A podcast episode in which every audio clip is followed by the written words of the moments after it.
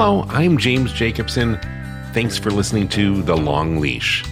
Today, we are going to introduce you to Peter Rork. He is an orthopedic surgeon and a pilot who flies shelter dogs over the western mountain ranges so that they can get to their forever homes. Now, I first interviewed Dr. Rork for a segment we did on Dog Edition. If you haven't heard that, you should. It's a beautiful portrait.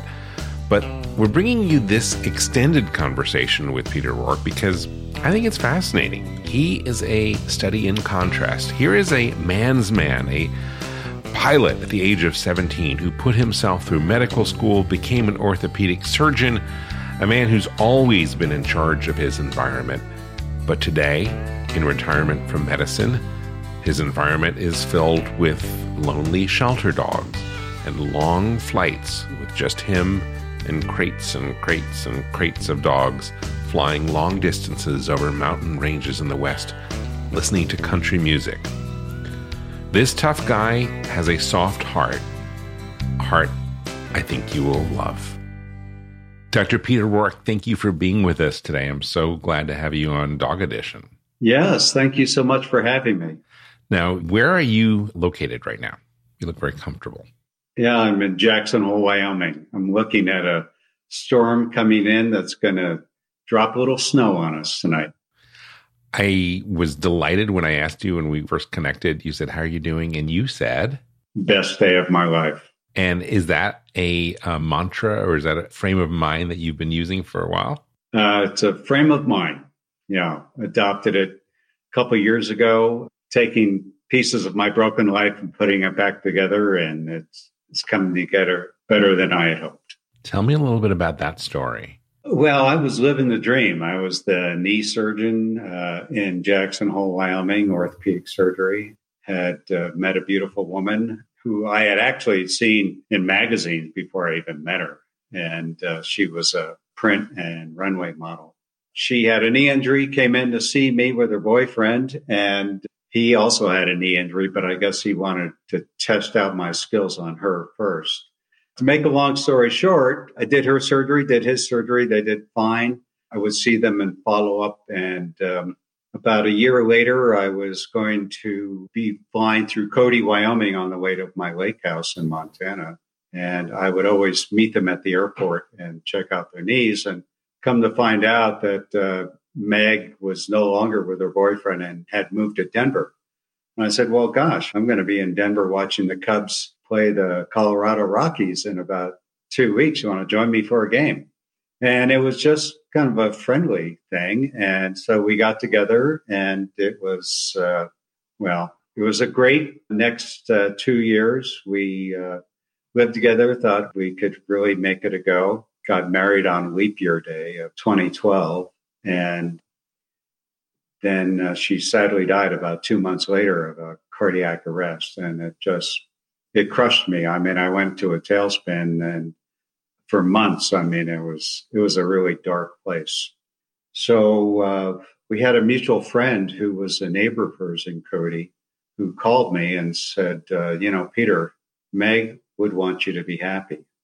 Now, that was in just contrast that if I had gone before she did, I wanted her to be that beautiful woman in that black dress, just crying her eyes out, and after the funeral, go join the nunnery. And honestly, if they had taken men in the nunnery, I was lost. I didn't know what to do. So she and I had done a couple of rescue flights together, and she was really the animal lover, huge animal lover. I didn't need any help in that department, and I was really jazzed that she was feeling that same way too.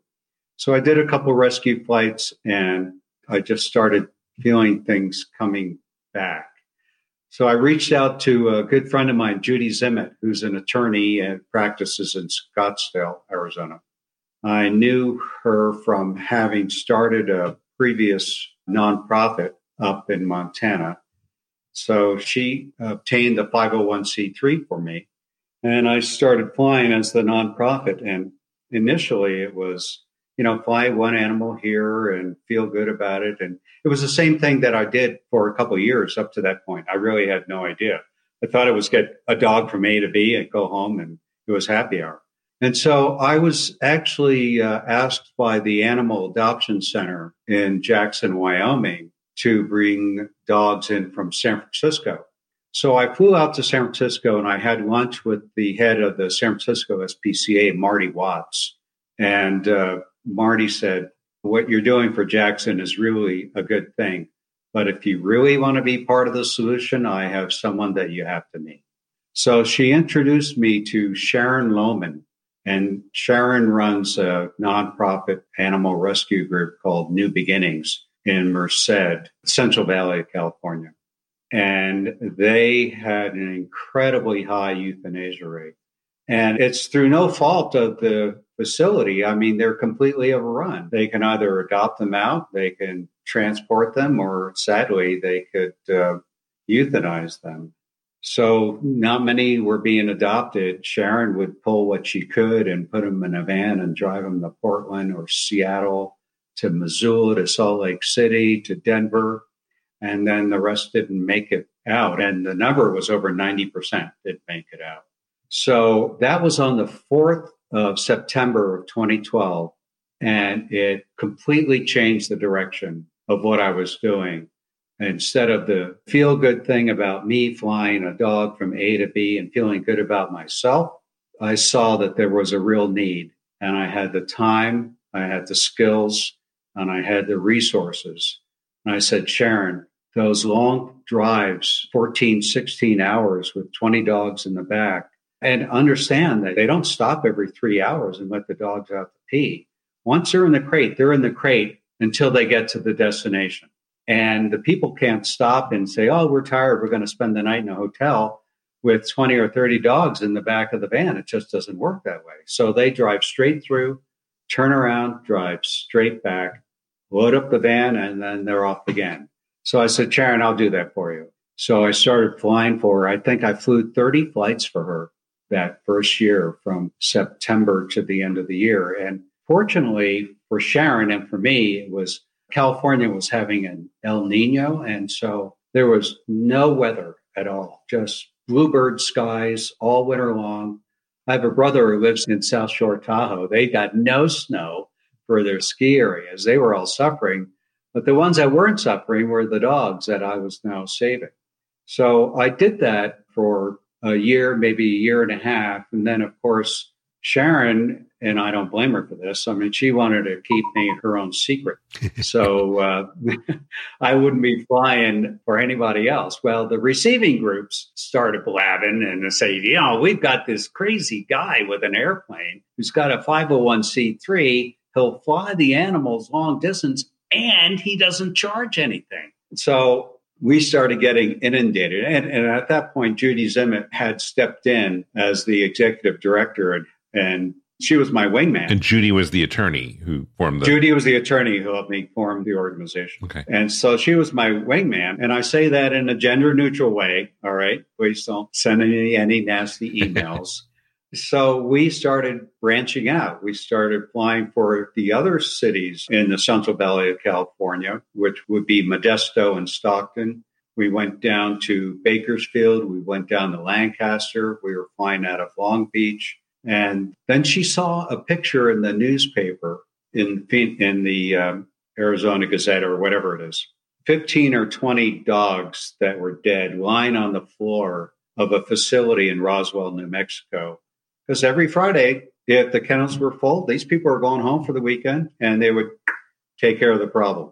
So she reached out to the Roswell group and she said, could you fly a rescue flight for these folks? So I flew over to Roswell and it was the craziest scene.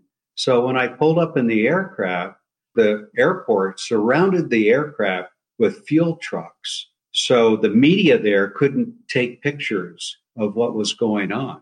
And they were bringing dogs out. And it's always a challenge when I work the first time with the rescue group because they don't have a lot of resources. They are desperate for anything. So if the only crate they have is a crate the size of a Great Dane and it's a Chihuahua, that's what they bring the dog in. And you have to understand that those crates can really bulk out the aircraft and take up all the space. So we left a lot of dogs behind that day, which is really sad because you asked them to start playing Sophie's Choice. Who's going to get on the plane and who's not going to get on the plane? Who's going back to the shelter and who's going to be euthanized? Thank God I don't have to make that choice because it would kill me. But that's what we did. But we kind of fine-tuned it. And then we started flying for Hobbes. And then we started flying for cities out of Texas and Arizona. And you have to understand that the facilities that are overrun can't put the animals in a van and drive them 3 hours to another facility because those facilities are in the same boat. They have the same problem. You have to get them 1,000 miles away before the problem begins disappearing. So you can draw a line between Denver and Salt Lake City. The farther south you go, the worse it is. The farther north you go, the better it is. And so that's our long distance connection. So we have three things that are written into our prime directive, to borrow a phrase from Star Trek. Yeah, that's right. We live long and prosper. I don't even know how to do it with my hand. Whatever. So we only fly from nonprofit to nonprofit because we're constantly getting requests to fly some min pin from Miami to Los Angeles for Aunt Betty or. And, you know, we're just not going to do that. We only fly from the facilities that use euthanasia as one of their tools to a non. I was criticized recently for saying non-kill, but I don't think there's a better way to put it. No-kill shelter, yeah. Right. So we fly from the kill to the non-kill. Yeah. All right. If you don't like the phrase, come up with a better one for me. I'll use it. And we never charge. We never charge the senders. We never charge the receivers. The sending groups are. You know, they can really stretch $1. You know, it's amazing what they do. And they're terrific. Everybody that I work with is terrific. So we started doing that. And then about 4 years into it, I was working at a flight out of Merced. And one of the gentlemen who always helped me, he's former Air Force pilot, Daryl Kirby.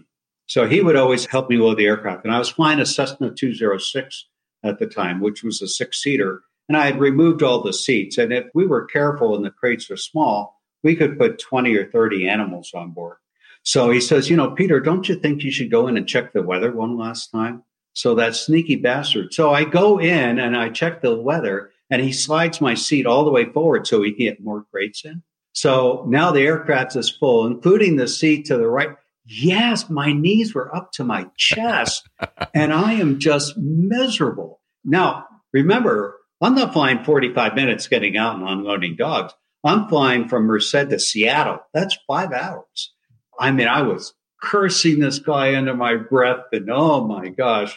So I get home after that flight and my oldest daughter, Taylor, who's also general counsel for Dog Is My Co-Pilot, just as smart as can be. Holy smokes. So she says, Dad, how's the flight? I said, it sucked. She says, what do you mean it sucked? She says, you love doing those flights. And I explained to her what had happened. And she says, Dad, for a year, you've been talking about getting a larger airplane. Just do it. I said, you know, we can't afford it. She says, just do it. You'll find a way. So I knew the airplane that we needed. I wanted to buy a Cessna Caravan, which is the same aircraft that FedEx uses for their short haul. It's a single engine turbine. It's got the high wing, the struts, got a lot of metal hanging out. It's not built for speed. It's built for hauling the mail, hauling the cargo. Caravan. Yeah. It's not a Dodge Caravan. It's a Cessna Caravan. So actually, when I frequently have people pick up the crates at the airport when I'm delivering, they're driving a Dodge Caravan. I can hold 4 times what they can in the aircraft. So in any event, I mean, these aircraft cost $2.5 million per copy. New and more. Mm-hmm. So I knew I had to buy one. The used ones were on the market for $1.5 million. They really hold on to their value. So this was just, it was outside of our price range. So I contacted a broker and he went looking, he went shopping, and there was a mining company up in Canada that had a caravan. They were closing their flight department. It had 17,000 hours on the airframe. They flew it in and out of unimproved airstrips all the time. It was all beat to hell. The interior was ripped up. But the Canadian CAA, the Canadian Aviation Authority, is very particular about how an aircraft is maintained. And this aircraft was maintained just as well as anyone in the entire world. So I went up there. We went through the logbooks. The engine was in perfect running condition, which made me happy. And I looked at the airplane, and it was a real eyesore. It all beat up, torn up. And I looked at it, I said, perfect. It's perfect. The dogs don't care what it looks like. I care how it flies. I said, I'll buy it. And so the organization, I mean, anybody who runs a nonprofit knows that nonprofit means exactly that, no profit. And we were running deeply in the red at that point. I was still reaching deep into my pocket every month to keep us wheels up. And I knew the nonprofit couldn't afford to buy it, but I wanted the aircraft to be owned by the nonprofit. I didn't want to be the owner loaning it to it the way I did with my first aircraft. So I mortgaged my house, got the money, loaned it to the nonprofit. They purchased the aircraft, and we didn't even have a plan. Well, how are we going to pay this back? I mean, we didn't even have a plan on how to do that. But I said, you know what? My daughter Taylor says it'll work out. And if it doesn't, I'll wring her little neck. So we bought the aircraft. And interestingly, I had never been in a caravan before. I had never flown a turbine before. Oh, wow. But I knew I had the skills as a pilot. I've been flying forever. And I mean, I look at some of these pilots who are flying them and I'm thinking, well, honestly, if they can do it, how difficult can it be? I mean, you could train a monkey to fly one of these things. So I went to flight safety. They trained me how to do it. I started flying the aircraft, and we went from flying 1,000 dogs a year, doing 42 flights a year in the Stationaire, the 206, to now this year we'll fly 55 flights and close to 4,000 animals. Next year, we're budgeted for 70 flights, and so we'll probably be flying 5,000 or 6,000 animals.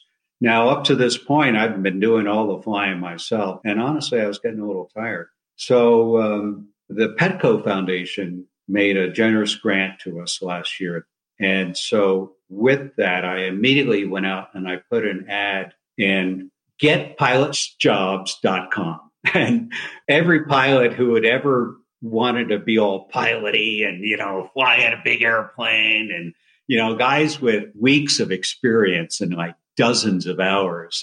And I'm thinking, I wouldn't let you drive my car, let alone fly this $1 million airplane. So as it turned out, I was able to find 3 guys who volunteered their time, 2 of them who live in the immediate area here in Jackson. And one guy who lives down in Southern California who works for the Air Force flying drones, and he works 6 months on, 6 months off. And he used to fly a caravan for a living. And so these guys have been the perfect fit. So between the 3 of them, they're flying about 50% of all the missions, and I'll still fly about half of that. And honestly, it has really given me my second wind, where I now look forward to these rescue flights again.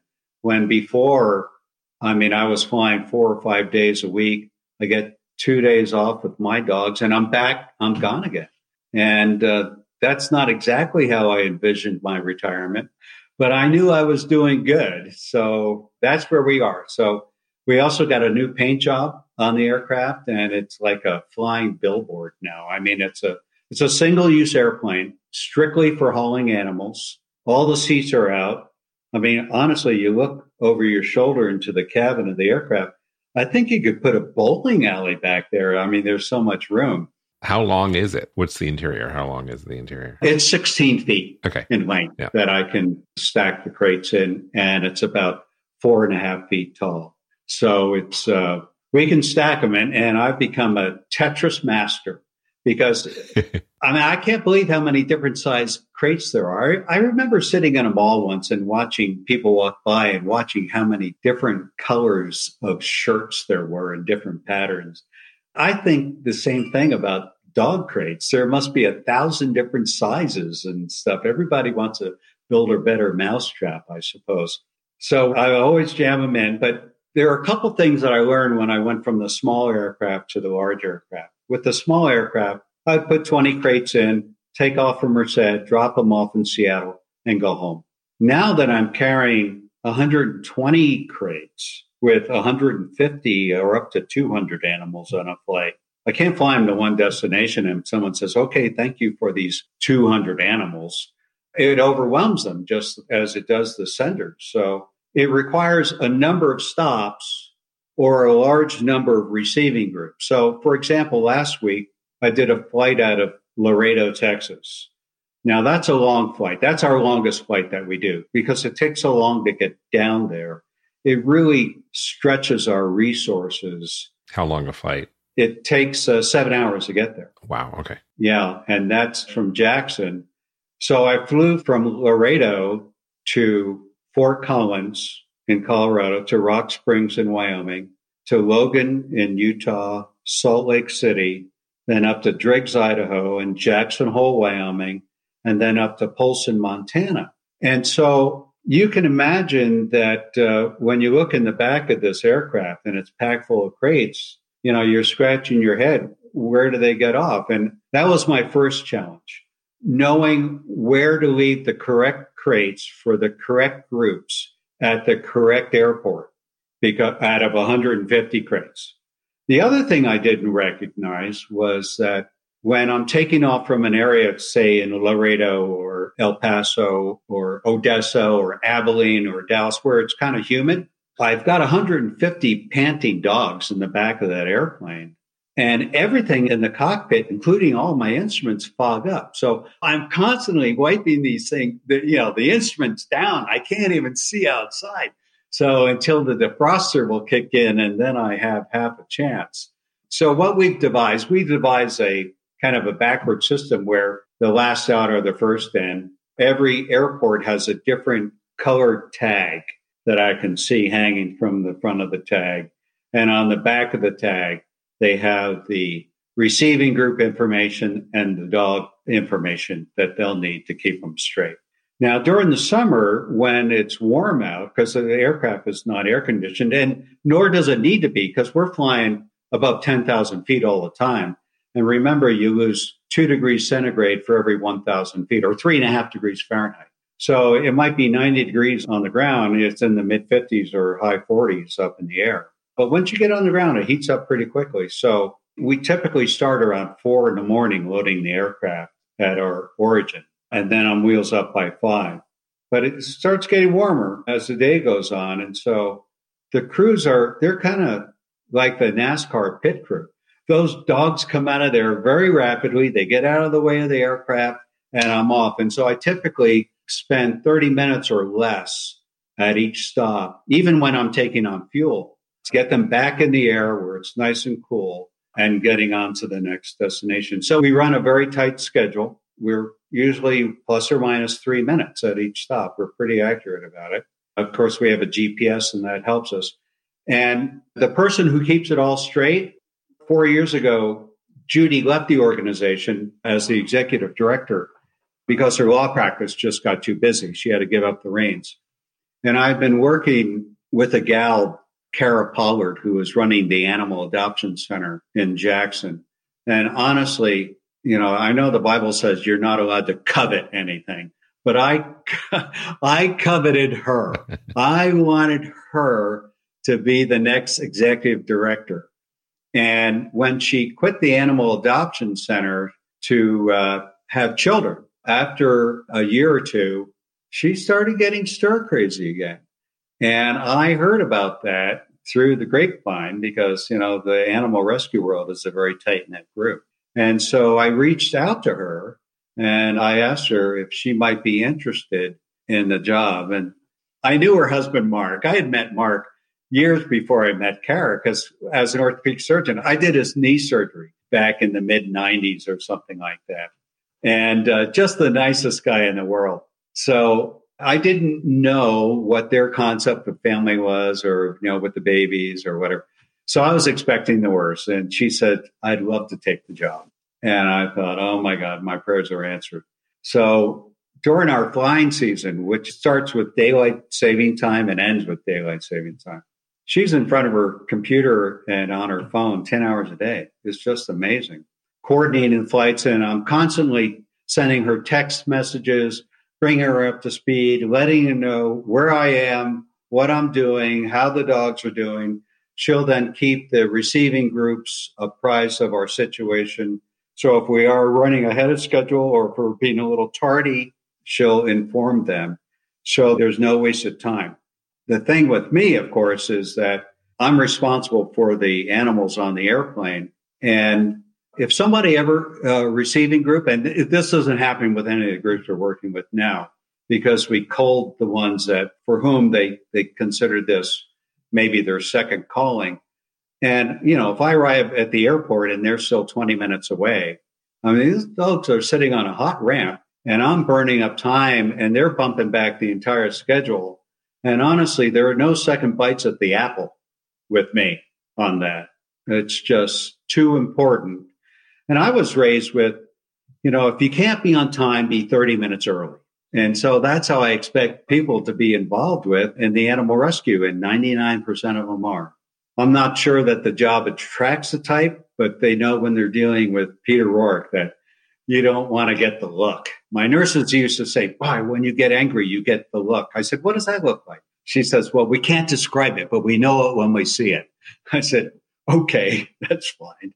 So our typical day is loading at 4 a.m, wheels up around 5. We make our stops, and I like to get to the last stop by 3 or 3:30 or 4 in the afternoon for a couple reasons. One, once I get to that last stop, I then have to fly home, and I don't like flying at night over the mountains, because keep in mind our routes will either take us over the Rocky Mountains, the Sierra Madres, or the Cascades. And if you think about it, flying over the mountains at night in a single engine airplane, I mean, what possibly could go wrong? So, yeah. Are you instrument rated? Oh, yeah. Okay. I have an ATP, airline transport pilot. But even so, you know, the running joke is that if you're flying in the mountains at night and you lose your engine as you start gliding down, right before you land, you turn on your landing light. And if you don't like what you see, you turn it off. So, but the other issue is that when I drop the dogs off at that last stop, that's just the start of the day for the receiving groups. They have hours of work in front of them. And I don't want to drop dogs at 8 o'clock at night and they're working until 1 a.m. And it's not good for the dogs to be in the airplane for that long. So that's our typical day. So currently we're drawing our dogs. Texas, they have a big problem. And it's an economic issue and it's an issue of education. And so we're drawing our animals from Dallas, Odessa, Abilene, El Paso, Laredo, Hobbes, New Mexico. We occasionally draw out of Arizona, the Phoenix area. And then the rest of them come out of California, the Central Valley of California, Merced primarily. We do one flight a month out of the LA basin, out of Van Nuys. And then we fly them north. And that first leg is a long leg. But then there are typically a lot of short legs after that. Once we get them out of that circle where facilities are in the same boat as they are, then we can pretty much drop them anywhere. And it's not a problem of trying to find animals that need rescue. The key is finding the organizations that can accept them. And that really is a challenge. Now, about a year or two into this, I started, and this goes to my orthopedic surgeon frame of mind, you know, where I like to control every component of every problem every time. So I thought, you know, I'm kind of the horizontal component here. I need to control this vertically. I need to control the senders, my flying the trip, and the receivers. And you know what? It almost drove me crazy. I mean, it was too much. It was just too much. So what Judy did initially and what Cara has done subsequently is that she'll hook up the senders and then identify the potential receivers and then match them up. So now we're typically flying the same routes over and over and over again, which is good because the people get familiar with the practice. They know what to expect. It's not the first time we've flown into the airport. the FBOs. FBOs is an acronym for fixed base operator, which is kind of like the terminal or the gas station where we pull up and offload the animals. I mean, everybody knows who we are. As a matter of fact, a couple of weeks ago, I was flying down to Van Nuys and I'm on air traffic control and I called Joshua Approach. I said, Joshua Approach, Animal Rescue Flight 7, Papa Romeo, checking in at 13:05. And the controller comes back and says, Animal Rescue Flight, is that Dr. Rork? And you never want the FAA to know you by your name. you always want to be anonymous. And I said, yes, did I do anything wrong? And they said, no, we just heard your call sign. And all of us in the control room want to thank you for what you're doing.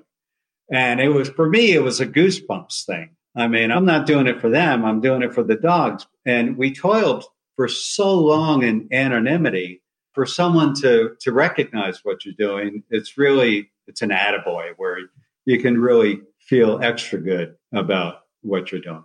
So I've been blabbing here a lot nonstop here. I want to give you a chance to ask your second question. Thank you. And your delight because I got so much content. So, but anyway, okay, I do have a lot of specific questions based on what you said. And this is sort of in a random order, but how tall are you? 5'10". Okay, because this goes back to the seat, because the anecdote with the seat is important. Okay, and then the thing that is just screaming in my head is, it seems like you are so uniquely qualified for this based on your surgery experience. My observation is that surgeons, they're the take charge kind of people, and there's a certain persona about being a surgeon. Can you elaborate on that? Yes. And the first thing I want to touch on is doctors have such a terrible reputation as pilots. And I'm always quick to point out that I was a pilot who went to medical school. I first soloed an aircraft on my 16th birthday, got my license on my 17th, which is the minimum requirement for the FAA. And I was born and raised in New Jersey. And in New Jersey, you get your student driver's certificate or permit on your 17th birthday, and you can't get your license for 2 months. So I already have my pilot's license. So I would tell people, hey, give me a ride to the airport and I'll take you for a ride in the airplane. So I was a pilot long before that. And I came to the fork in the road when I was in college, and I was wondering, well, do I fly for a living? It's kind of fun, but the sciences really got to me. And so I had the chance to go to med school, hopped on that, but always flew. I worked my way through medical school as a pilot, teaching flying, doing charter work, sightseeing tours over the Chesapeake Bay. I went to med school in Baltimore. So in any event, I was flying for Mrs. Parlett outside of Annapolis at Lee Airport. And it was right on the Chesapeake Bay. Mrs. Parlett. That was the gal who hired me. And she ran the flight school there and the sightseeing tour. And honestly, I couldn't believe how lucky I was. I was the low man on the totem pole. So they gave me all the nights and all the weekends, which was perfect being in med school. That was really the only time I had off. And I could schedule whenever I wanted. And the money just started flowing in. I'll tell you what, you can make a lot of money as a flight instructor earning $6 an hour, which is what I was paid. And so I'm almost embarrassed to say I made even less as an intern 2 years later. But so I sat in the right seat for about 1,000 hours teaching and doing all that. And you really learn a lot about flying and by teaching. My lessons really came home then. And I forget the rest of your question. I mean, well, no, I think we'll get to the surgery part, but let's go back to this med school piece, because I think that's interesting. So, while you were pursuing your medical studies, you earned your cash. Some people work in restaurants, but you were a $6 an hour flight instructor in a small airport in Annapolis. And how did you balance studies and flying? Well, I learned in college not to cram. So what I would always do, I would always prepare for the lecture beforehand, and then I could sit back and take notes. And then I was always one step ahead of my classmates, or some of them anyway.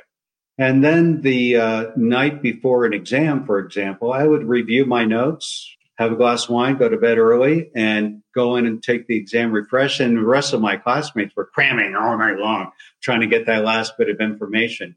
So, you know, it's interesting. And with that moving forward, I actually finished third in my class, which, you know, if I have to be honest about it, it was third from the bottom. But even so, you know, the running joke is, I mean, what do you call the person who graduates from the very worst medical school in the United States at the bottom of his class? And the answer is you call him doctor.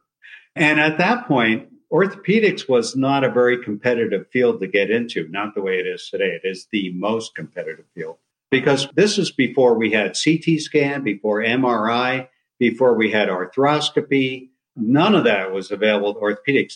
But the whole nuts and bolts of it just fascinated me. I mean, I grew up with an erector set and playing with Legos and building things, taking the clock radio apart and putting it back together. I mean, I like to do that. And I was also into the more of the instant gratification, where you go in, you see the broken bone, you straighten it, you put a plate on it, some screws, wash it out, close it up, and send it on its way. Of course, it also taught me patience, because it takes some of those bones, like the femur, 5 months to heal. And so it's not as if you can just treat them and street them. Once you have a relationship with the major trauma or a long bone fracture, you're going to get to know this person pretty well. So I took that to my approach to aviation, where, you know, you learn the little pieces, but I've always tried to be a concept learner. You learn the concept and the pieces all kind of fall into place. And so I get aviation. I get medicine. One thing I don't get is women. So, but I don't think I'm alone there. I think that most men are in the same boat, so I don't feel so unique in that fashion. So let's pursue this a little bit in terms of what I'll call the OR mindset, which is there's a surgeon and they're in charge and it's their room and everything is to their orders and it's, you know, there's a certain thing. It seems like that is incredibly good background prelude to what you're doing today. Yeah, well, it's interesting because I ran a very sterile operating room. If a patient asked me to be their surgeon, once I was in the operating room, it was all about the OR crew helping me help them. So I wouldn't let them play the radio, no music. They weren't talking about the movie they saw in the theater this past weekend, no jibber jabbering, no gossiping. And if they would occasionally get off on that tangent, I would just stop and say, now, please share with me, what does that have to do with this surgery? So I had a very strict approach in the operating room. I suffered no tomfoolery. And as a result, my surgeries typically took a lot less time. And if you're thinking about an operation and you have a fast surgeon and a slow surgeon, always go with the fast one. Your wound's open for a less period of time, and they've already done the surgery in their head. They're not getting in there and thinking, okay, what shall I do next? Now, when I'm dealing in the animal rescue, I'm dealing with, you know, a lot of different personalities and in a lot of different locations. And so I don't quite have that control over what I used to have. But then again, I've also learned how to relax. And as we started our conversation and you asked me how I was, I said, best day of my life. Ever since my wife passed, I mean, every day is a gift. That's how I look at it. I've tried not to let things get under my skin anymore. The only thing that you can do to really ruffle my feathers is to be tardy. And the rest of it, as long as you bring your A game, it doesn't have to be my A game. It just has to be your A game. You said that look. People don't want to get the Peter Rork look. That's exactly the look. That's exactly right. So tell me about the Roswell story. That seems like an important story in terms of the evolution of this, you know, sort of like tell it to me as a narrative. Thank you for circling back to that, because the first time I went to Roswell and then they circled the aircraft with the fuel trucks, so the media couldn't take pictures because they knew what they were doing in Roswell. They had a 3-day hold. If you didn't pick up your dog in 3 days, the dog was, boom, that was it. End of the road. And so that very first flight I did out of there, and I flew them from Roswell up to Denver to Centennial, it created media circus. Now in Colorado, they love their dogs there. I mean, it's, everybody has a dog. The dog is well taken care of, and the dog sleeps on the bed with the owner. And that's the way it should be. And the gal who was running it met me, and she says, my gosh, if all it took was an airplane flying some dogs out of Roswell, I would have bought an airplane years ago, because you have no idea how this is going to be a game changer. So I did a lot of flights out of Roswell. And then I'll tell you, one of the things that I don't miss about medicine is the politics. There's politics in everything. But medicine, you would think, my gosh, all these educated people, you would think they'd be over all the shenanigans. But no, it just gets worse, especially if you're the guy, you've got the busy practice in town, you become everybody's target. But the same thing exists in animal rescue. So we kind of fell out of the relationship with Roswell and Colorado, and now it has shifted over to Hobbes, New Mexico. And there's a gal, Gina Beard and Amber Reed, who run two rescue groups right over the border in Texas in Denver City. And these girls are unbelievable. They are the picture of organization, the picture of caring. They are the epitome of animal rescue. So let me take this moment to point out that while I appreciate you helping me get the word out about what's necessary in animal rescue and how people can be part of the solution and how I'm playing my small role, the real heroes are the people who establish an organization that takes in the stray dogs, that work in those shelters every single day. They're not getting paid for this. This is absolutely a labor of love for them. And they go in there every single day. Sometimes they're looking at these dogs for months, cleaning out the stalls, changing the water, fresh food, grooming them, teaching, exercising them, teaching them how to walk on a leash, teaching them voice commands, getting them ready for their adoptive homes. And then same thing on the receiving end. Now they take the dogs in. Now they hang on to the dogs. Now it's a non-kill situation. Again, pardon the phrase, sorry. And they hang on to the dogs until they're adopted out. And most of these dogs then have to go through the spay and neuter, because they won't hand them out or adopt them out without that. Because, I mean, that really is the center of the whole problem here. It's adopt, don't shop, and spay and neuter.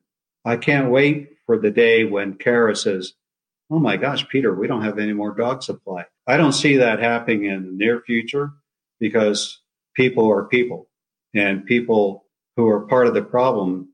I mean, it's like Newton's law, you know, objects in motion tend to stay in motion, and Newton's law of animal rescue. People who are the problem tend to stay part of the problem, because they just don't see themselves in that role. You touched on that. I'd like you to elaborate when you were talking about Texas, where you said the basic two problems were economic and education issues. Yeah, there's a lot of free spay and neuter programs. And I understand why some people don't get their dogs spayed and neutered, because they don't have the time, or they don't have the transportation, or they're working three jobs trying to make ends meet. But what I will not accept is somebody saying, well, I'm going to be intact. I'm going to keep my dogs intact. Well, no, that's not being a good dog owner. And you just need to get over that. And culturally, that exists to a large extent, especially in the South. I mean, they're not bad people. They just need to be educated to the how they continue to be on the wrong side of the fence. So that's the education piece. What was the economic piece? Well, they don't have a car to take them to the free vet clinic.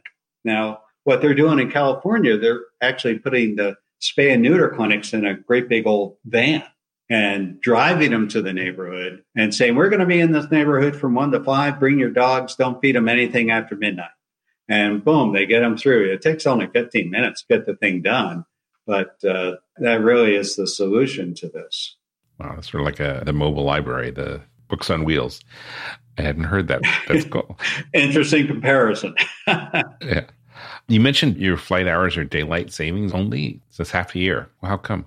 Yeah, well, the days are longer for a longer flying day. Right. Plus, the winter weather starts coming in. I'm watching some snow start coming down outside in Jackson right now.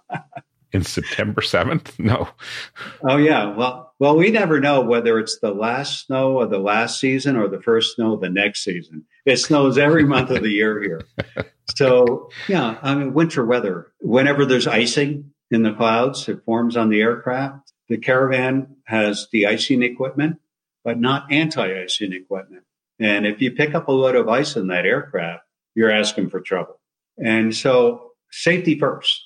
We don't cancel many trips throughout the year because of weather, but our threshold is pretty low for canceling if that's going to be a concern. And I'll never criticize any of the three other guys who fly for me for saying, I don't feel comfortable about doing that. I think that's good. You know, they say they're old pilots and bold pilots, but no old, bold pilots. It's like when you go to some places in Asia and you're looking for a taxi driver, you want really old one. Yeah. he's been around one. Yeah, exactly. So the other three pilots, are they all volunteers as well, or are they paid? All volunteers. Yeah. It's just great. So it's Craig Colton, Brent Blue, and Jeff Carter. What was the scariest flight you ever had? Well, I suppose it involved weather. Yeah. You know, we're very cautious with the animals because unless we can see we can make it to our destination, we don't launch, because the last thing we want to do is be stuck in Elko, Nevada with 100 dogs in the back of the aircraft because we were grounded because of weather. I had a flight out of Douglas, Wyoming last year or the year before. They were driving some pit bulls up from Texas to Seattle, and somebody ran into the van, killed a couple of the dogs, put the drivers in the hospital. And I got a call from a friend of mine in Montana. And she said, Peter, did you hear about this car wreck or a truck wreck? I said, no. And she says, the dogs are stuck in Douglas and you need to go help them out. And Julie Hopper is the one who called me. And I said, Julie, I've been flying straight for 10 days. I need a day off. I'm sorry, I can't do it. And I hung up and I'm thinking, oh, Peter, what kind of person are you? So I immediately picked the phone back up. I said, Julie, if you can get in touch with them and they can organize it and they can be ready by tomorrow morning, I'll do the flight. So I did. I got up at 0:30, flew down there, flew the dogs to Seattle, and I couldn't get in because of weather. It was a low maritime thing, approach after approach after approach, and then ended up flying back over the Cascades where the weather was always nice and landing in Ellensburg or one of those cities. I can't remember. But it's always flying those low, tight rescue flights that, I don't do it for a living. And I'm a single pilot operation. So the guys who have, more than one guy in the cockpit and everybody helping, and, that's really the way to do it. I actually had a former UPS pilot who flew 747s, wanted to fly for me. But I could tell he was uncomfortable because he wasn't part of a team. He was a single guy. And so he wasn't used to loading the aircraft, doing the weight and balance, checking the weather, filing the flight plan, flying the airplane by yourself. And that's what our pilots have to do. So he didn't work out for you. He told me, he says, this is just not a good fit. And I appreciated his honesty about that, because I was about to spend $10,000 on getting him trained and how to fly the Caravan. I was wondering if you had any commercial pilots when you posted that ad online, if you were getting, people who flew 747s or flew commercial, but it doesn't sound like this is their cup of tea. I'd rather have a civilian pilot who's flown forever by himself, that he's a one-man show. So you said that you're there all by yourself. You don't have a co-pilot, but of course, Dog is your co-pilot. Dog is my co-pilot. And depending on how packed we are, I'll even have dogs up in the front seat with me. And about twice a year, I'll have a dog break out of his crate and then wander up to the front seat. Yeah, I don't know how they get there because we have those crates stacked right to the ceiling, but they worm their way up and they just want to see what's going on or maybe they want to see who's driving that thing. You must have a funny anecdote about that. Yeah. One of my favorite photos is CBS Sunday Morning did a piece on us and aired it about a month ago. The photo that they have, and it's on our website too, is when this dog broke out. And I'm sitting there flying along and I'm feeling all this, hot air on the back of my neck. And this dog is up there just panting on the back of my neck. And I look up and I see this guy and I'm thinking, where the hell did you come from? So I said, oh, I've got to capture this. So I took out my phone and I took a selfie. And that's the picture that CBS used for that. And they're all friendly. Honestly, these dogs are, they're kind of cherry picked. The last thing a sending group wants to do is send to the receiving group a dog that has significant medical issues or behavioral issues, because there are plenty of those. And honestly, I mean, I have enough behavioral issues. I'm not going to fault anybody for that, but at least mine are marginally controllable. But that's one way to sever a relationship, is send a sick dog or a mean biting dog. So most of the dogs are cherry picked. They're the better behaved, more readily adoptable dogs. Right. And we're not involved in that role. That's the sending and the receiving group. I'm imagining that's pretty implicit, or do you explicitly tell the sending groups that, or do they kind of figure that out? Oh, they knew that long before I got there. Yeah. Okay. This is a good place to pause the conversation and take a break. But when we come back, a lot more with Peter Rork.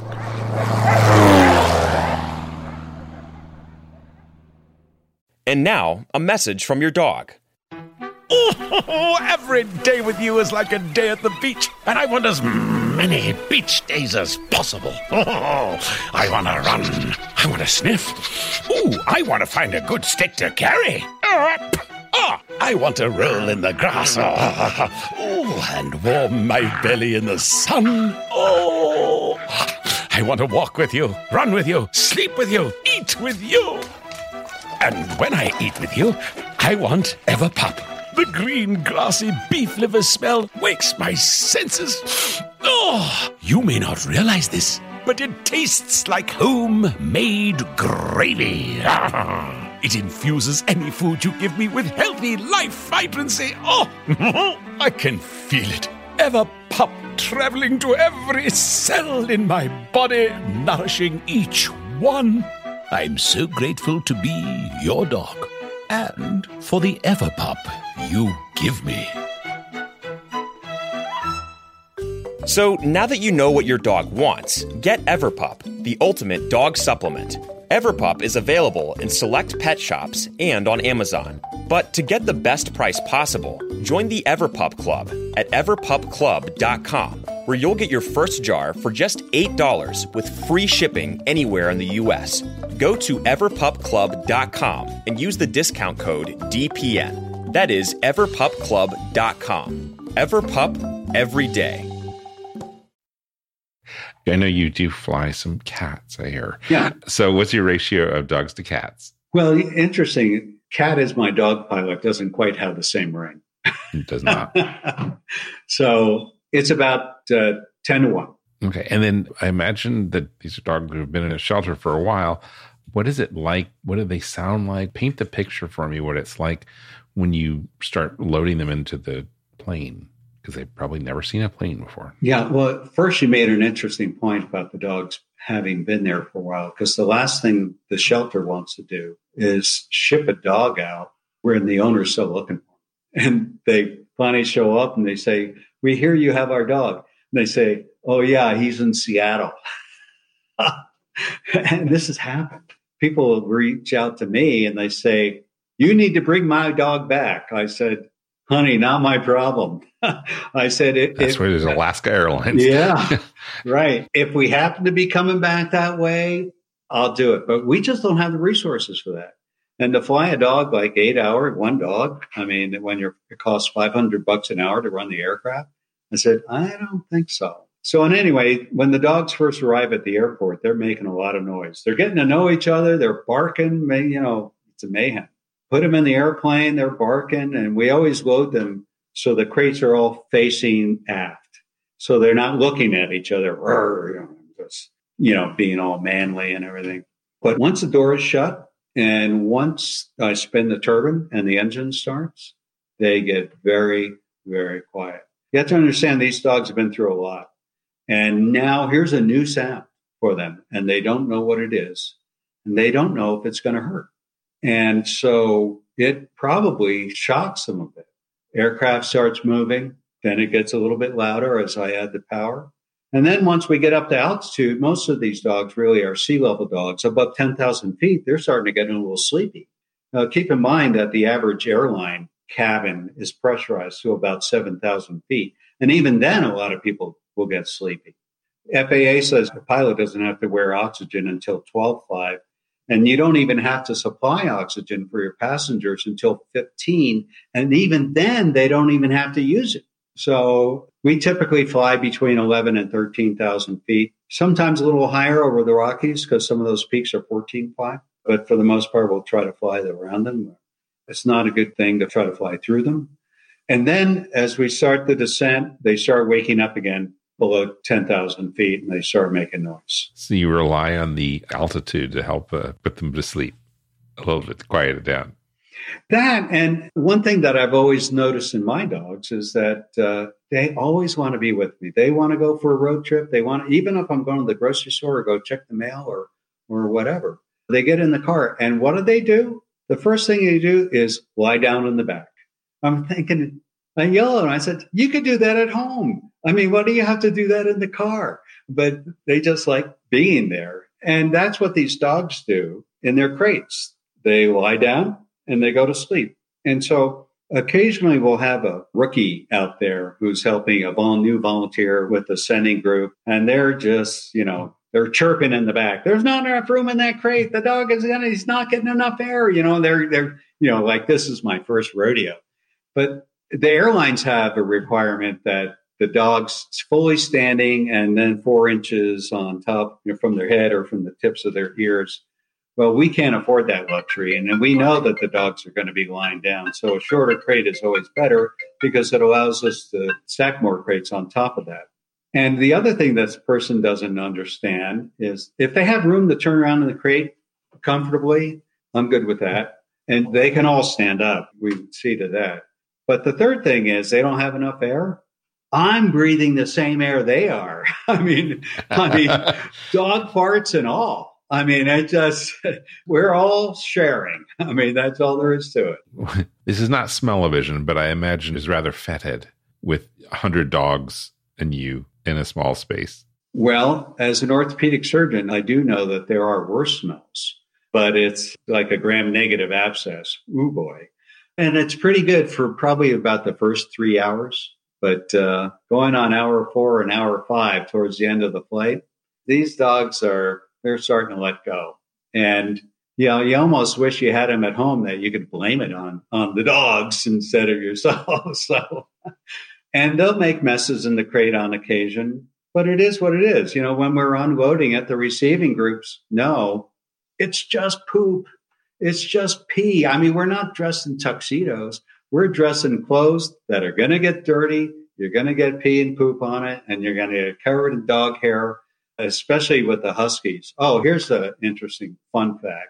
I think I'm the only one on the planet, and maybe you haven't seen it, but I didn't watch Game of Thrones. I just never got into it. I watched the first episode, and they had these flying dragons spitting fire, and I thought, no. I'm more interested in realistic shows like Star Trek with teleporters. Of course. So everyone went out and got a Husky because they had a wolf or something in the show, and they had no idea. High exercise, a lot of grooming. They're voyagers. They take off at the drop of a hat, require an incredible amount of work. And they raise them as a puppy. They get to be a year or two old, and they just can't handle it anymore. When in fact, it's not a failure of the dog. It's a failure of the people. So they take them off to the shelter, and we've been flying dozens and dozens of Huskies. And they're kind of the messiest dogs in the aircraft because by the time they get into the shelter and they've been in there for a while, they haven't been groomed for a while. And so there's hair all over the place. Wow. So talking about topical things, obviously, the Game of Thrones that maybe we'll go out and get Huskies. How has COVID impacted what you do? It grounded us in the beginning of this year. And, it's interesting you say that. It's not that COVID grounded us. It was the human reaction to the presence of COVID. And there are rational responses and there are irrational responses. And as a physician, I'm not smarter than the average bear. I'm just more educated in that area. And so I know what the risks are and what they are not. But what a lot of people felt, and we saw this happening in Portland, for example, the word was out that the animals are transmitting COVID. So people were abandoning their pets. Well, that's got to be pretty high on my stupid list.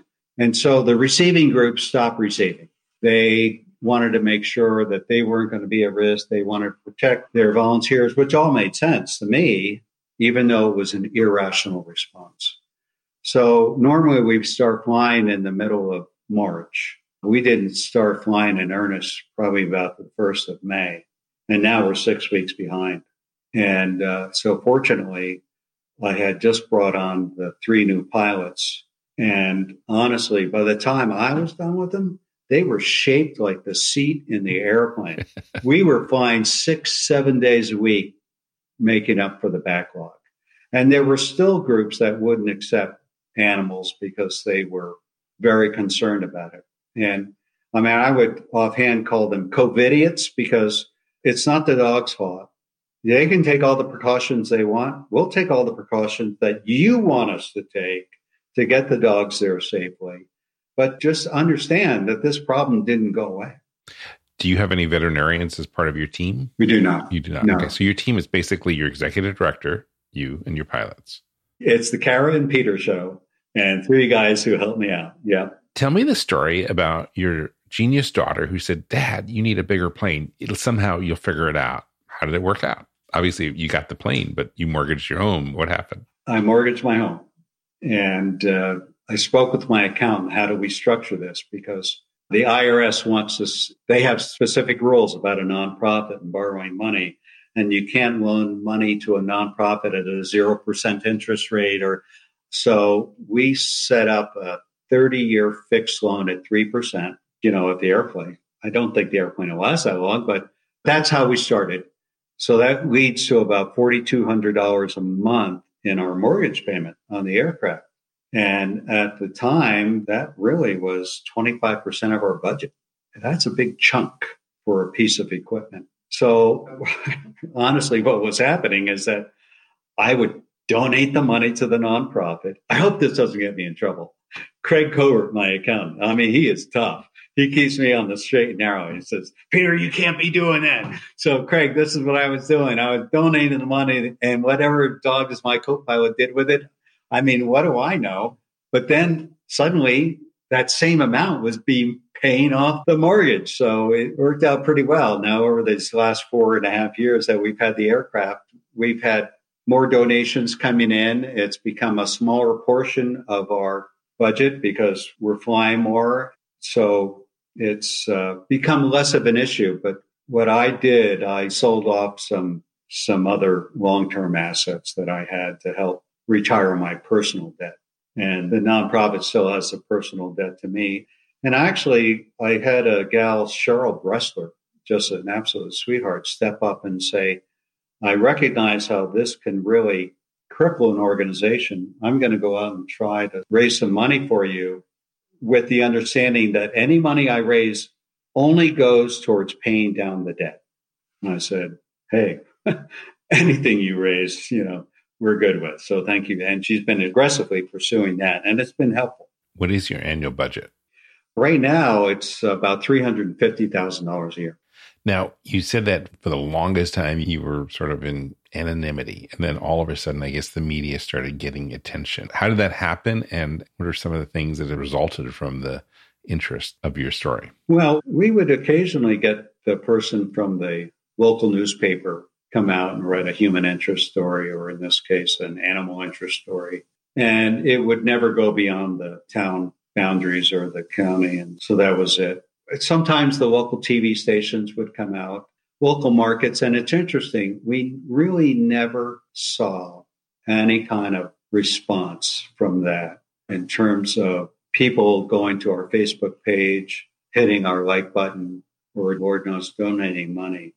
And the social media is a very strong medium. And we have about 20,000 followers on Facebook. And whenever we would do hey, this is our 10,000th animal, let's raise $10,000.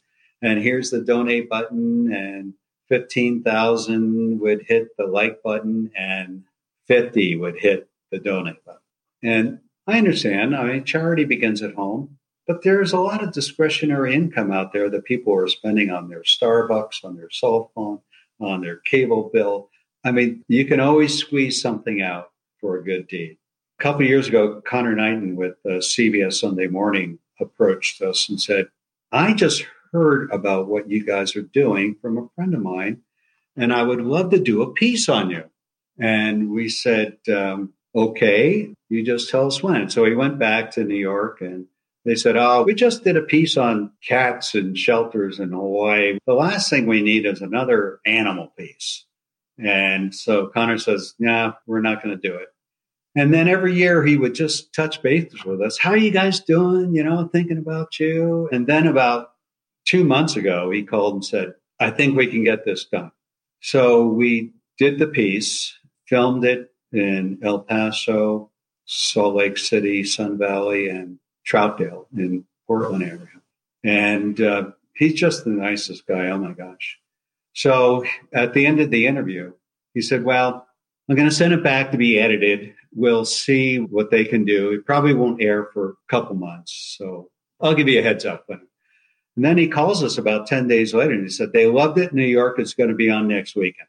And we went, wow, okay. And of course, you never know how they're going to cut the piece. You don't have editorial control. So I was just as curious as the next person on how it would come out because I didn't get any forewarning or advance view or anything. The first time I saw it, then it was aired on CBS. So it was aired. They had a couple stories. They had a story about Vanna White. They had a story about an archer who was born without limbs. And they had the story of Dog Is My Co-Pilot. The nice thing is that they actually had me on before Vanna White, which I thought was terrific. So they aired our segment around 7:35 or 7:40 in the morning, 40 minutes in the program. And 1 minute later, our email blew up. We were getting 250 emails an hour, 300 an hour, over 1,000 coming in, people donating. And I thought, oh, my gosh. My poor executive director, who's going to have to straighten all this out because she does all that stuff. And I said, Cara, you don't have to fly the airplane. You just have to do everything else. And fortunately, she has some administrative help with some contract work that we have. So we're pretty much on top of it. But that was really helpful in getting the word out. And then, boom, everybody wanted to talk with us. And actually, I think you actually made contact with us before that was aired. So you were in before it was in. So, and I appreciate that. Well, I think this is a fascinating story, as you can tell. So after you got some of that media on CBS and the Washington Post and things like that, did you see an increase in your donations? Significant? Measurable. It was a tsunami. It really was. And honestly, I love those $10 donations. It takes a lot of them, but these are people who can't afford the $10,000 donations. Mm-hmm. And believe me, I like the $10,000 donations too. Don't get me wrong. But these are people who are just absolutely giving from the heart. And it comes in all different denominations and all different value amounts. And none of them is more important than the one that that individual sends in. I've heard you say that you like this support, but you also encourage people to support their local dog shelter. Yeah. My mother always raised me, charity begins at home. And the local facilities really could use your help. And really, there are four things that your listeners can do that they know they're out there. They just haven't maybe heard them in order, but they can go out and adopt a dog, really, adopt, don't shop. And remember that every animal that you save saves two, the one that you save and the one that takes its place. Now, I've adopted three. So in that way, I've saved six, I suppose. If you can adopt, or if you don't want to commit to it, a foster dog, get it ready for the adoptive home. And it really takes about 2 or 3 weeks for a foster dog to kind of settle in. Remember, they've had a very sketchy life and they're not going to be very trusting right off. And so it takes a while and a lot of patience. But there are some people who live in a place where they're not allowed to have animals, and I get that.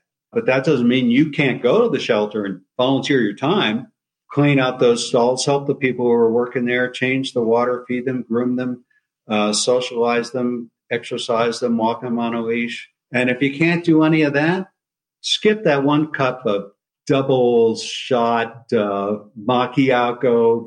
What, I don't even know what they're called. You know, I go into a coffee shop. I'll say, I want a black coffee. And they say, do you want that venti? I said, if that means fast, yes. That's what I do. I would refuse to give the names like, I want a medium. Right, yeah. That's exactly right. That's how I roll. So, yeah, skip that cup of coffee, make one at home, and donate to your local shelter. And if there's anything left over, we could sure use the help. We still run in the red at Dog Is My Co-Pilot. We've got a huge expense coming up this fall with the overhaul of our turbine engine. All you turbine pilots out there know what I'm talking about. You know, it's middle six figures kind of thing. So we've been trying to budget for that. We don't have it all completely covered. And that's on top of our monthly budget with, you know, we're spending $60,000, $70,000 a month on jet fuel alone. But that's a good thing. It means we're flying. It means we're saving dogs. If you could dream, would you want a bigger plane that would enable you to fly year round? You know, with that comes expense. I'm saying if you could dream. Oh. Like how big is your dream? Yeah. I mean, I'd love to have an all-weather aircraft. Speaking of Roswell, you fly into Roswell, that's where they dump all the aircraft from the airlines when they're getting too old to fly. I'll just take one of those 747s and we'll just load that baby up and, you know, talk about a lot of stops. But there are some aircraft that are a little bit larger than what we have that would fill our role, but we just don't have the money for it. So you have three dogs of your own. Tell me about your dogs. Yeah. I have Miss Tia, Mr. Bear, and Mr. Hobbes. Tia was a fully trained service dog I got out of Roswell, New Mexico. Her person died. The family hated the dog, took her to the pound to be euthanized. One of the rescue folks pulled her from the shelter, fostered her until they could get her on a flight. And she was on my flight, and I dropped her off in Salt Lake City. And Cara said, you know, you have number 4,000 on that flight today. I said, well, great. She says, well, have him pull a dog out and get a picture with number 4,000. Now, of course, I had 100 dogs on the airplane. Who knew which one was number 4,000? But they pulled out this Queensland Heeler. And she came out and she started snorting and she baring her teeth and sitting on my, you know, she's a grinner. And most dogs, people think that when dogs bare their teeth, they're being aggressive. And she was just being a lover. She sat on my feet, and I lost a dog a couple months before. And I said, baby, you're coming home with me. I'm sorry. And so the dog hadn't been cleaned by any adopted family. So I just brought her home. And then the next dog I brought home was Mr. Hobbes. He was a chocolate lab. Got him out of Hobbes, New Mexico, not after Calvin and Hobbes. People say, oh, yeah, Calvin and Hobbes. I go, no, Hobbes, New Mexico. He was a stray, and interesting backstory on him. He was picked up as a stray. He was chipped. They had him scanned. They called the owner, and they said, we don't want him back. Well, I didn't know all that until later. So they posted the picture. Gina Beard posted the picture, and I thought, oh, good-looking chocolate lab. I've had a white lab, a black lab. Why not try a chocolate? So I went down, met him on my way down to El Paso, out of San Antonio for a rescue flight, and picked him up on the way back. And the dog seemed really mellow at the time, but what I didn't know when he was picked up, he was covered in ticks, and there's a tick-borne bacterial disease, and it really makes him sick. So he wasn't really feeling that well. But by the time I got him home, he was feeling really well. And the first thing he did was he walked in and he marked every piece of furniture in my house. He had no voice commands. He wasn't housebroken, wasn't leash trained. He was a voyager. He had food issues. I mean, it was a real challenge. And people are always reaching out to me and say, oh, I'm looking for, and, you know, fill in the blank in terms of the breed. And I said, you know what? What you need to do is find the dog that you're going to want nearby. Foster the animal for a couple of weeks and make sure it's a good fit. Because if it's not, they really expect about a third of these animals to come back because it just didn't work out. And then it's a no harm, no foul kind of thing. So I'm up in Montana now with this dog at my lake house. The dog came from Hobbes, New Mexico. I'm on the Canadian border. This dog came from the Mexican border. And I'm thinking, now, how would this look if I returned the dog because it wasn't a good fit? I said, not good marketing. So I worked with him. And now he is the best dog ever. Best dog ever. And he's just terrific. And he just wants to please. My third dog is a rescue that my son had, a golden retriever, that when he moved and couldn't keep the dog, asked me to foster the dog. And that was a couple years ago. So I think that dog is staying with me.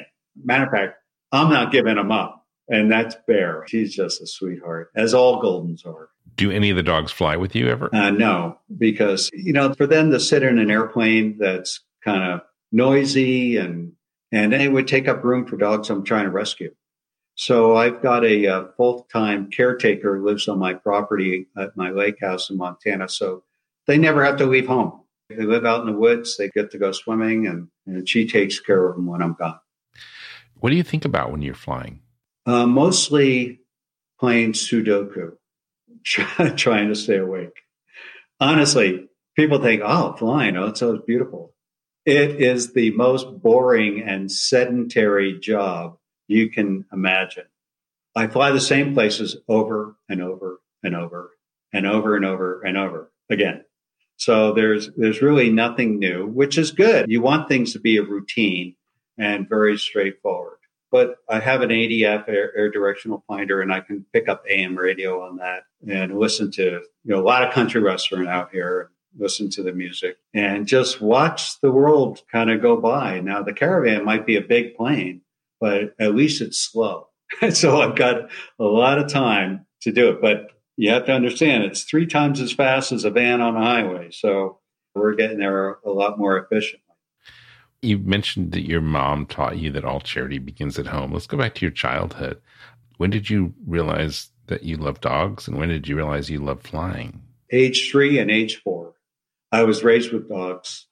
By the time I was 4, this was the heyday of the new jet age and stuff. My favorite TV show was a Saturday morning serial, Sky King. I would just love that program and never missed it. The very first time I got a library card, I went right to the library and checked out the picture book, How to Fly an Airplane. And I kept renewing it. And so I always wanted to do that. So I begged my parents for flying lessons. And so for my 12th birthday, they gave me a flying lesson. And I had to take it sitting on a couple telephone books because I couldn't see over the pen. And then for my 13th birthday, my mother gave me a pilot's watch, and I still wear it when I fly. Really? Yeah. And it's turned out to be quite a collector's item. Who knew? And then my father had just left the military. He was in the Coast Guard, and he was looking for something new. And I said, take flying lessons, anything I could do. So he started taking flying lessons. I started taking flying lessons. We took ground school together for the FAA written exam. And we did a lot of flying over the years together. He was quite the accomplished pilot. So then I kept at it in earnest, and the kind of ramped it up right for the 2 months before my 16th birthday, when I knew my target was to solo on my 16th, and then kind of ramped it up before my 17th birthday because I knew I wanted to take my flight test for my private pilot's license on my 17th birthday. So that all worked out. So I've been flying in my head a long time. If the old you could see the new you, what would the old you say? Now that he's out of medicine, he's sleeping a lot better. He's reminded of the old visual of the frog in the pan of water that you put on the stove. And the water slowly heats up, and the frog doesn't recognize the difference because it happens so slowly, so he doesn't jump out of the pan. The same thing occurs in medicine with the level of stress in your life. You enter it really not knowing what you're getting into, because no one really does. And you're put in that pan of water, and slowly that stress rises and rises. And the more successful you are, the more stress there is. And you don't even know it until it's gone. And it takes you months for it to kind of get out of your system. And I was battling two things at that time. I was battling the loss of my wife and at the same time, losing the stress of practicing medicine. So one kind of negated, I didn't really get to enjoy the less stress right away. I see that now. And the other old me would be proud of how I was able to put my life back together after I thought that was it. I wasn't thinking about suicide or anything like that. I just didn't know what was next. I mean, for those of you who have experienced grief, and it's different for everybody, you can't breathe. You're trying to get through the next minute. If I can only get through the next minute, maybe I can get through the next one. You don't even think about what's around the corner. As time goes by, you're trying to get through the next hour, and then it's the next day, then it's the next week, then it's the next month. But it never leaves you. It's always in the back of your mind. It's always there.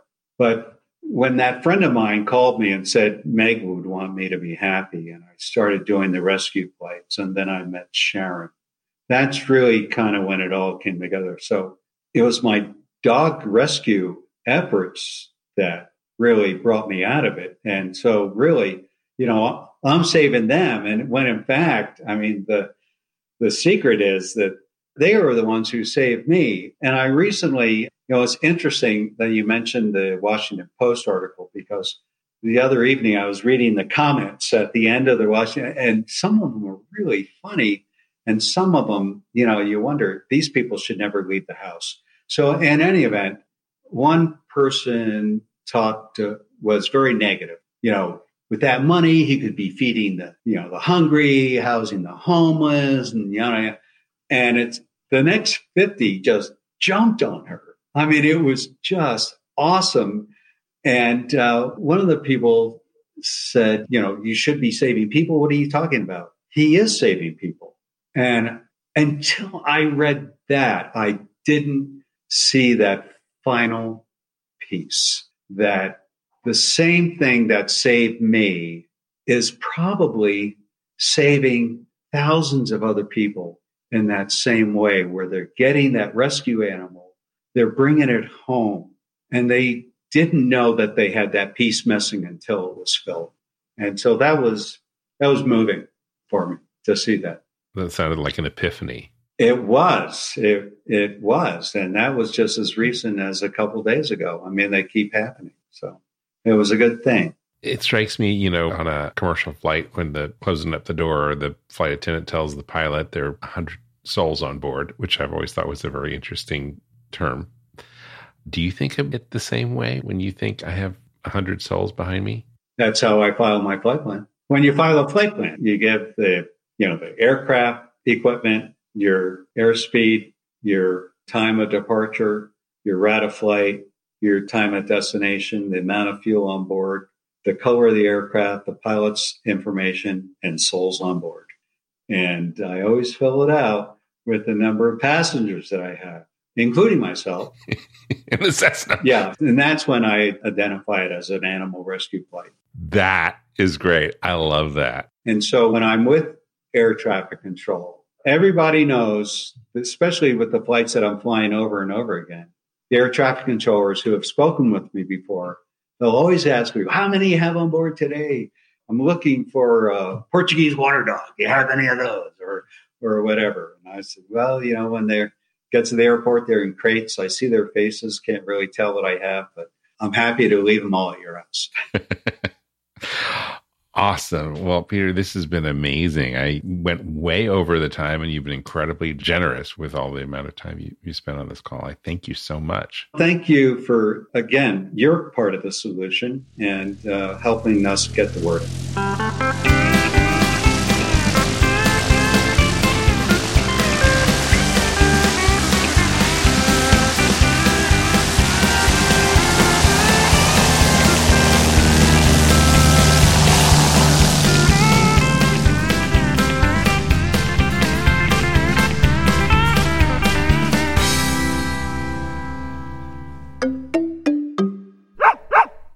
Is artificial intelligence going to change veterinary medicine? Well, it already has. Right now, on Dog Cancer Answers, we're speaking with Dr. Kelly Deal of Morris Animal Foundation about how AI is impacting veterinary research and the practice of medicine itself.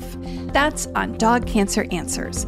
Get it wherever you get your podcasts or at dogcancer.com/podcast.